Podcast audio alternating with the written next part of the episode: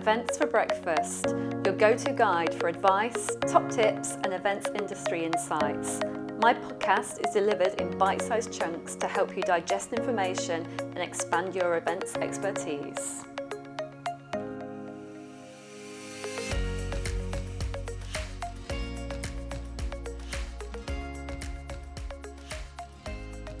Hi everybody and welcome to season three of the Events for Breakfast podcast. I know, season three, we are hitting the big time. Welcome back everyone, it's really nice to be back with you. I'm Kelly Frew, your podcast host. Now for season three, we've got some fantastic guests lined up for you. Some of the recordings are already in the bag and they are utterly inspirational. And I can't wait to share them with you. We're learning so much on this podcast and I am so privileged to share the journey with you. And this season is going to be just as good as the other two, even if I do say so myself. So kicking off our brand new season, I have a superb guest coming your way. His name is David Ogiste and he is the founder of Nobody's Cafe, which is an experiential marketing agency. So I've been wanting to interview David for quite some time now. I've been following his journey and he really is quite a guy.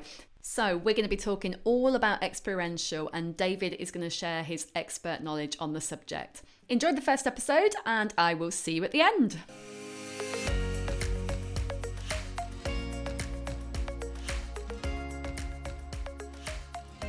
David, welcome to the podcast. I'm so excited to be talking to you today. Thanks for joining us. Yeah, thanks for having me. It's one of my one of my favourite podcasts that we listen to. We put on our playlist all the time, so it's really great to be sort of on it and getting to chat with you. I know. I was so excited last night when I went to your playlist of podcasts and I was on there. I was like, oh, this is exciting, isn't it? I've made a playlist on Spotify. It's wonderful. Um, so um, I love your background. I, I've told you before we started recording today that I got lost in your background on your website last night. So I think the listeners would love to know a little bit about you and um, a little bit more about Nobody's Cafe. So can you fill us in, please? Yeah, so I started out in the events industry when I was pretty young, probably about sixteen, seventeen, first started doing house parties for my friends, which then led into doing sort of nightclub events and working in the hospitality industry when I was in university. So did that all sort of throughout university, a little bit after. And then after university, I kind of moved away from hospitality and nightclub and those type of events into experiential. Yeah. So started off Um, is what you call a, a campaign estimator. So I would help to pull together what the campaign was going to be and then someone would go off and sell it and then we'd we deliver on that and then pretty much started from there. I love doing events. I think I love bringing people together and you get all these people together in a room and it's this amazing thing of just kind of sitting back in a way and uh, creating something that is living and breathing. And that is what I love about experiential and events. You, you stand there, you watch these people interacting with each other, with the D J, with the app that you've done or the um, interactive display that you've put together, like anything it could be. But you see them all do that and it's just such a buzz that you get. So yeah, so I carried on doing that for a couple of years when I was up north in Leeds. And then I moved over to Dubai. And I lived in Dubai for a couple of years, worked with an agency out there where lead client was PlayStation that I, I used to work on. We did some amazing stuff. Um, did a media trip in Nepal, as you do. Um, yeah. So yeah, took away sixteen um, influencers and media. And we did an adventure trail for three weeks. Three, I say that, three, three days, three weeks would have been a long time. Yeah. Three days. um, so yeah, we we... pulled that together, ideation around that. So did that for a couple of years in Dubai, which was a really exciting place to be. Like yeah. The budgets for some of the activations they pulled together and some of the stuff that you see out there is fantastic. Then after that, moved to London, yeah. worked in another agency there, worked on some stuff for PepsiCo, doing some supper clubs, um, some really fun stuff there. Then I went client side, so I made the switch and decided yeah. like, right, going into what it's like in the client side, which was really good. I'm I'm really happy I did that. Yeah. Um, because it gives you a different understanding from when you've been on agency and freelance. Agree. When you're in that client side of like, oh, that's why when you were on agency side and you're like, why has the client disappeared for two days or three yeah. days when you were expecting an answer straight away? And that's because There's the processes internally of you need to speak to different departments to get everyone gets their sign off and make sure you're moving forward together. So that's understanding that you get. And then, as we all know, and I don't want to dwell on it as well, because I think we've spoken about it all enough, the pandemic hit. Yeah. And I was working client side when the pandemic hit, uh, redundancy started to happen, and there was an opportunity for me not to, and for me to stay. Yeah. And some people might say, crazily, I decided that I was going to st- be made redundant, and I was going to start Nobody's Cafe, because I had in my mind that there was a model that could help both sides of the sort of coin differently. We could help brands, we could help agencies, we could help um, the freelancers, yeah, and we could all work together in a fashion that helps us all deliver amazing work. And that's what the ethos of Nobody's Cafe is. And the name actually comes from, in the nineteen twenties, there was a Mexican cafe called um, Cafe Dinadi, yeah, and that means Nobody's Cafe. And in that cafe, they used to hold events where writers, creatives, musicians used to come together. They used to discuss creativity, listen to music, and it was like an event in itself. And together they helped to elevate culture. And so that ethos is what I'm trying to, and we're trying to do with Nobody's Cafe, of that, bringing them together, bringing freelancers together to create different sort of models of working together, diverse talent that can come together and deliver, yeah, for a brand, and also help agencies as well, because sometimes agencies are, we're at capacity, yeah, we can't absolutely do anything, and they've, they've found they've got an amazing client that wants to work with them and, and wants that, and sometimes it's just a case of, we need a team that can help us to deliver on this, and we can we can help agencies in that respect, and we can work directly with brands and help them. But the, the, the core of it, um, which I know we discussed before we started recording, was the, that freelancer model, yeah, of being able to bring together the perfect talent for the brief, rather than some agencies say, we're big enough, we've got all the talent in the world in this room, and you're a client that needs this. Oh, we've got all of that talent. Yeah. And then the same, then the next day or the same day, another client will ask for a totally different thing, and they'll say, "Oh, we've got all of that talent." Sometimes that may be true, but yeah, in the reality of things, it generally isn't. It isn't true. And I know we've talked a bit about diversity before we, we start recording, but a lot of the conversations that we're having now, a lot of the brands that we're working with and speaking to, and a lot of the agencies, like, there is that gap when it comes to the diversity. That we are making more diverse films, we are making products and services that are targeted to more diverse audiences, yeah, but the people that are creating the thought process and the, the creatives and the ads and all of these things aren't coming from that diverse background. And so with Nobody's Cafe, it allows us to bring in those people. So say there is a campaign that is looking at um, Black minorities in a certain area, and we want to speak to them, and it's a product that's directed to them, we can bring in someone that fits that demographic and goes, look, I'm speaking to myself in a way, yeah, I am the audience, and I'm creating for that audience. So it could be a- Asian de- demographics, it could be female demographics, it, all of those things. We've now got the ability to flex up and down for that need, bring in those creatives.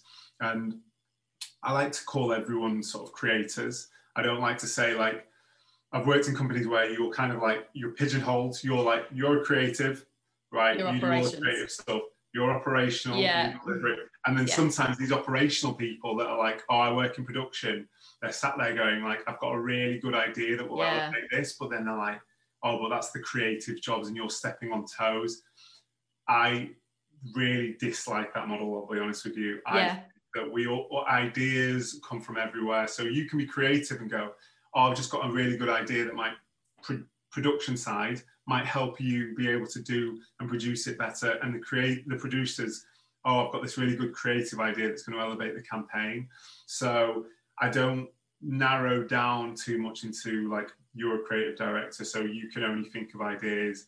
If you've got a production idea, but cool, Yeah. We all sit around, we all sit at the same table and we all come up with those ideas. And I think that's the same for sort of seniority levels. I've been in rooms where you feel like you can't have an idea because you're the junior account manager. So you're not allowed to have an idea till you're the senior account manager. And sometimes you're the junior account manager working on a campaign that's aimed at someone that's your age, your demographic, and you're getting told by someone that's ten, fifteen years older than you, out of that demographic, this is the campaign we should do. And you, you're kind of hands tied behind your back, can't say anything. And you, the best work isn't happening. Yeah, the best work right. comes from that demographic turning around and going, look, I don't think that this would work. I wouldn't like this. And I am the audience. So I'm going to stand up in this meeting and go, we should do it a different way. Or even if it's like, we should come together and we should think on a different way. I might not have the answers, yeah. but we can challenge each other and then come to the best answers. Um, and yeah, that's that's kind of the model which we're trying to pull together, and we are we are pulling together. And oh, I don't even know where to start. I've got so many questions for you in my head right now, and I'm not even looking at the questions that I've wrote down. But, um, I've been on client side, I'm on client side at the moment, um, and I've been on agency side. And we all know that agencies will say that they've got all of those skills, like, absolutely like you say, that they say that they've got all of the skills internally, and they'll they'll tell a client that, they'll, te they'll, they'll sell that story to a client, and then they'll be furiously behind the scenes trying to get freelancers in to sort of support whatever brief comes in. What I like about you is the fact that you're really open and honest, and I think it's the right way for an agency model to go forward, in the fact that you you are saying we are a pool of eight freelancers, we are a pool, and we will absolutely match what you need for your brief, and we will bring the right skills in to make sure that we've got the right team for you. So it's it's not fixed. And I, I do think it's probably an a, agencies looking forward need to think about this model a little bit more. Um, and the other thing I really love is the fact that you were so bold. You were so bold in the middle of a pandemic and went, nah, I'm going to leave my, my role and I'm going to set this up, not knowing that actually this is the right model going forward, I'm sure, because we all know now that right now clients are looking, you know, from an agency perspective, freelancers are, are going to be in a bit... An, a, needed right now, because it, it's picking it up, it's it's dropping it down, you know, it is flexing, it's upskilling, and it's drawing back if we need to. So you made a really bold move, didn't you? But it, I think it's yeah. going to pay off, and I think it's the right model for the for right now. Yeah, and it, it was that, and it was a kind of bold move for me, yeah. really. Like anyone leaving any job, any time, and at any point in the, the history of the world, it's a difficult decision to make. It's yeah. very difficult to go, I've got a fixed salary and I am yeah. going to move. I've got, I'm being potentially made redundant, and I've got the opportunity to maybe stay, like, in the middle of the pandemic. Yeah. It's a risky time.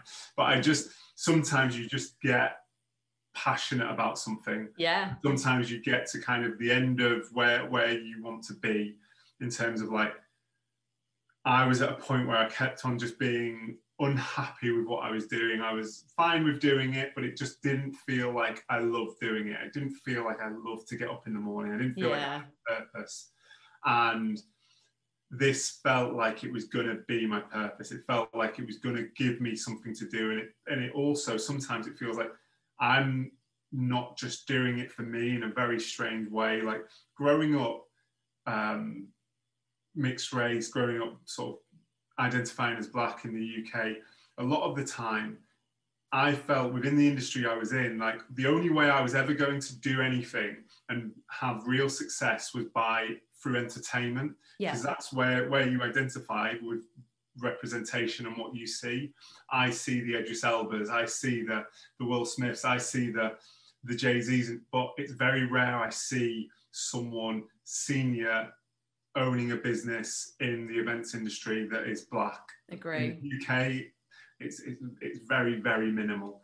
And so for me, I kind of felt like I'm starting this, yes, for my own personal purpose, but I'm also starting this to kind of go, in ten years time, when someone goes, what do I want to do? When someone's doing an event grad um, course, uh, and a, a black guy or a black female is doing an event grad course, and they go, oh, I can do this. Not I can go and just be a senior account manager and hidden away in a company. Yeah. I can go off and I can start my own company. I can own an experiential company, because that is a model that I've seen, and kind of that's where that's where I was. And I, crazily, that whole Black Lives Matters thing picked up just as I was launching, and it kind of felt, yeah, it just felt like it was all the right move. So yeah, it was bold, but it just felt right. And then when you, like you said there about the freelancers, and this was an idea I had before we hit the pandemic, and then the pandemic hit, and I was like, companies are going to want to hire, agencies yeah. are going to hire, but they're not going to want to hire massive teams. No. That brands aren't going to want to hire massive teams. They want to hire someone that can kind of like work with them and then shrink and build up as they need to, not just start by going, our agency is going to be fifty K before you even have a conversation. It's yeah. like, let's build the conversation. Right, now we know that this project needs this team and we know what you need. We can build in on that. And that kind of, that model, like you said there, is a model that people need to think about, is also the, the honesty and the transparency. Now, I look at when agencies started, and you go back to, you watch Mad Men, and that, that idea of the agency started. Yeah. Now, a lot of events and experiential agencies are working on that same model. They yeah. didn't turn up till about twenty, twenty-five years ago, and we're kind of growing and, and we're moving forward, but they started on that model. And they haven't really evolved it. They have, they've kind of gone, this model works, and it's changed, don't get me wrong. We don't all sit around smoking cigarettes in, in the office in suits, and it's, it's changed, but it hasn't necessarily evolved. And there was also a time where everything was done off a black book. So I had these contacts and I had this production contact. Yes. And there was no real way for the client to ever know who that production contact yeah. was. There was no way for the client to ever find freelancers. There was, it was kind of like, you came to us as an agency, and there was a kind of like um, uh, a wall between us and, and, and what you were doing, because it was all done through a black book, phone calls, all of those side of things. Now, as a client, and I know this from being kind of like going onto that client side and having the experience of being agency side, then client side, mm-hmm. you know that most freelancers, most suppliers are a Google search away. Yeah, absolutely. Um, yeah, I can I can sit back and go, oh, we are doing absolutely everything, and we are, are this, and but really, that client can ten, spend ten minutes on Google saying, I need someone that can do this, and they can have that person direct. Now, what I would rather do is walk in with freelancers that, yeah, they're freelancers, they're part of this team, and not only that, but suppliers as suppliers as well. We don't say that we can do absolutely everything. Yeah. We don't turn around and say, we are in-house production, we are in-house video, we are in-house. I will walk into a client and say, no, we bring everyone together, and we've got the expertise and we've got the creative skills in, inside us to go, this is how it should work. We've got a head of production in, in, as part of the team that kind of goes, this is how it should be delivered. Yeah. But we walk in and we say, we're not um, one big agency. We're actually multiple agencies being led by one, but we're coming together as a strong force, back to that sort of Nobody's Cafe idea of all these creators and all these people coming together to elevate culture. Now, some companies, big companies that we're going to face off against, like your Jack Mortons and those bigger yeah. ones out there yeah, in the world, they will go in and there'll be one one powerhouse. And the reality is, and like you think of like the B B H's of the world, those companies were set up by people that are very, very removed from what those companies are now. Yeah, so you're right. Client, you buy into this idea of, oh my God, it's B B H. They've done all of this and this and this. But you're not actually getting the people that did it. You're getting a brand yeah. that, that did something. And sometimes what you actually end up getting as a client is you deal with the junior account manager unless something's going wrong, and then you get to see the senior people. Exactly. Or you're a very, very big client and you're spending a lot of money and yeah. you get to see the, the senior people. But most clients deal with like just the juniors now. And that's a, sort of like, especially when they're dealing with everything now, f- for what we do as a sort of boutique, is we're going in and we're going, you're actually just getting senior talent from the off. Now, if we bring in another boutique agency, you're also getting senior talent. Yeah. Now, even if it's not myself that's involved, I can bring in someone that m- might actually be more experienced than I am, yeah. that comes in and, and delivers on that project from a freelance basis. And it wouldn't necessarily be a junior account manager that's leading an entire project. You are getting senior talent because it's a boutique agency. And then when you do that with another agency and you walk in the room and you're like, we're delivering this, we're one, here's another boutique agency. You're actually getting the expertise of them. Say it's a video production agency, you're getting senior people from a video production agency, yeah, and senior people from an experiential agency. And if it's a, whatever the whatever it might be, um, you might be getting senior people from a photography company or um, whatever it is that's going to help you deliver a talent management agency. All of them come together and you go, right, here you go. You've now got quite experienced senior level people that are all invested in delivering for you, rather than a Jack Morton. And no offense to them, I know they're no. amazing. Uh, yeah, but, yeah. That, but you are getting some junior talent when you're buying into the senior talent that created it. I completely agree, and um, you know, I think the pandemic's changed things slightly in terms of what a freelancer looks like. But in the history of a freelancer, generally is someone that's really, really done the groundwork. They've really built their expertise up, and they, yeah. uh, you know, me, me the same. We've we've done the groundwork. We've we've done exactly got all the experience at agency side, client side, and then we decide we just want to go alone. We want to we want to be our own bosses. We want to, yeah. you know, think about our own futures and and do it that way. So you are normally in a freelancer, you are getting someone that's quite senior that knows their business completely inside out. Has got a skill set that you can't be matched, like you say, by unfortunately like those junior account managers in say a big agency. agency so automatically you are getting a, a, a dream team, aren't you? You are pulling together a dream team. It's it's incredible. Oh wow. Okay, now I want to talk about experiential because um we've not covered it on the podcast, and I think it's a really exciting area um of the events industry. Um, unfortunately, you know, that's about, well, actually, I'm going to, I'm going to say this and I'm going to take it back. I think experiential has probably been put on the shelf a little bit in the last year. Um, but yeah. I, I imagine some brands have been very clever and done it online in certain ways. And I'm seeing yeah. that actually. I think you posted something about Desperado yesterday yeah, on LinkedIn, which I saw, yeah. which, which is really cool. Um, talk to me about experiential and, and what, what defines experiential and, uh, and why, because I, I love it. I love working on activations. I love working on the, this side of the, um, events industry. You know, define experiential to us and why is it so exciting?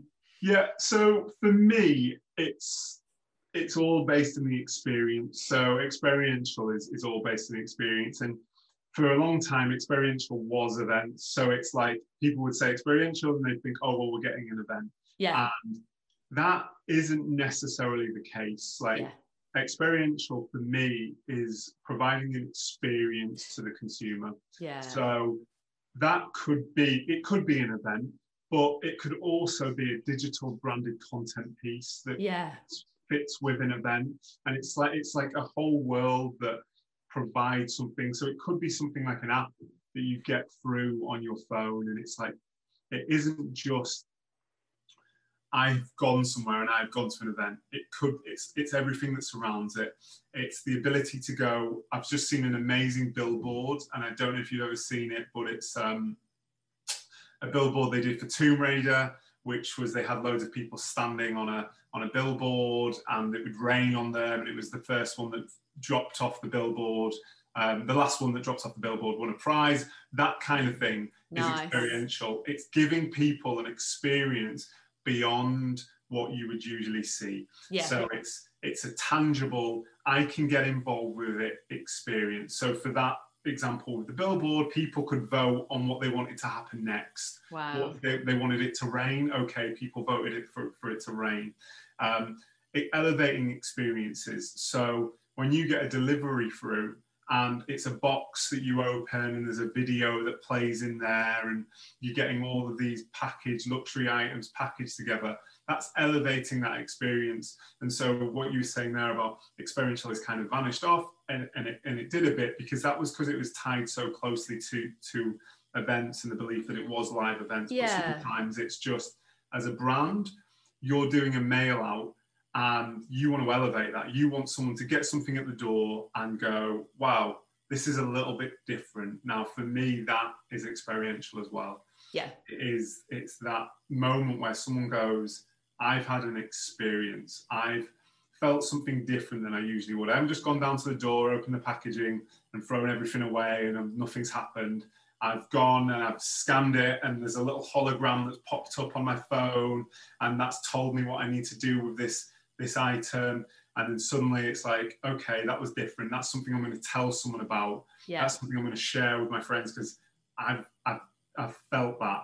Um, and yeah, it's supper clubs where you sit down and you have dinner and it's not, it's not necessarily a festival. It isn't yeah. necessarily twenty thousand people in a field. It can be ten people in a room that then have something that they share to their community that then goes further and that the community can then share, and there's a video made from it, and it's it's what connects all of the dots. So like I would say that events lives in experiential, yeah, but it's not just experiential, um, and it's perfect for brands because that that is exactly it. That is what all the things that you see that Nike do. What we were saying about Desperados, turning that virtual event on its head a little bit, and they've created an app that drives you to get off your seat and to dance um, with a really nice cause of donating a pound. Like it's those things that I, that I see as experiential. It's yeah. it,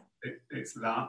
Um, and I think, and we've had these conversations on Clubhouse and every, like we as the events industry, we have so many different labels for ourselves. Um, and that's kind of why I like experiential, because I feel like it just houses us all in, into, into one thing. So if you put on a wedding event, you are giving an experience. It might not be branded, but you're providing an experience to the people on a day that's going to matter most to them. Yeah. And all of those little things. And there are ways to elevate that. There are ways to go, this is different from others, but there's also the acts that are on and how the flowers look and all that. That is an experience. So that would still be experiential. Festivals fits under that category. And one of the things I found about the events industry, especially in this year, is we, we felt a bit scattered. Yeah. We felt like, you're, oh, you do wedding events, right? We, we do festivals, so we're totally different and we don't speak to each other. And you do um, dinner events, oh, well, you're different from us because we do this type of event, and you do sports events, oh, that's different.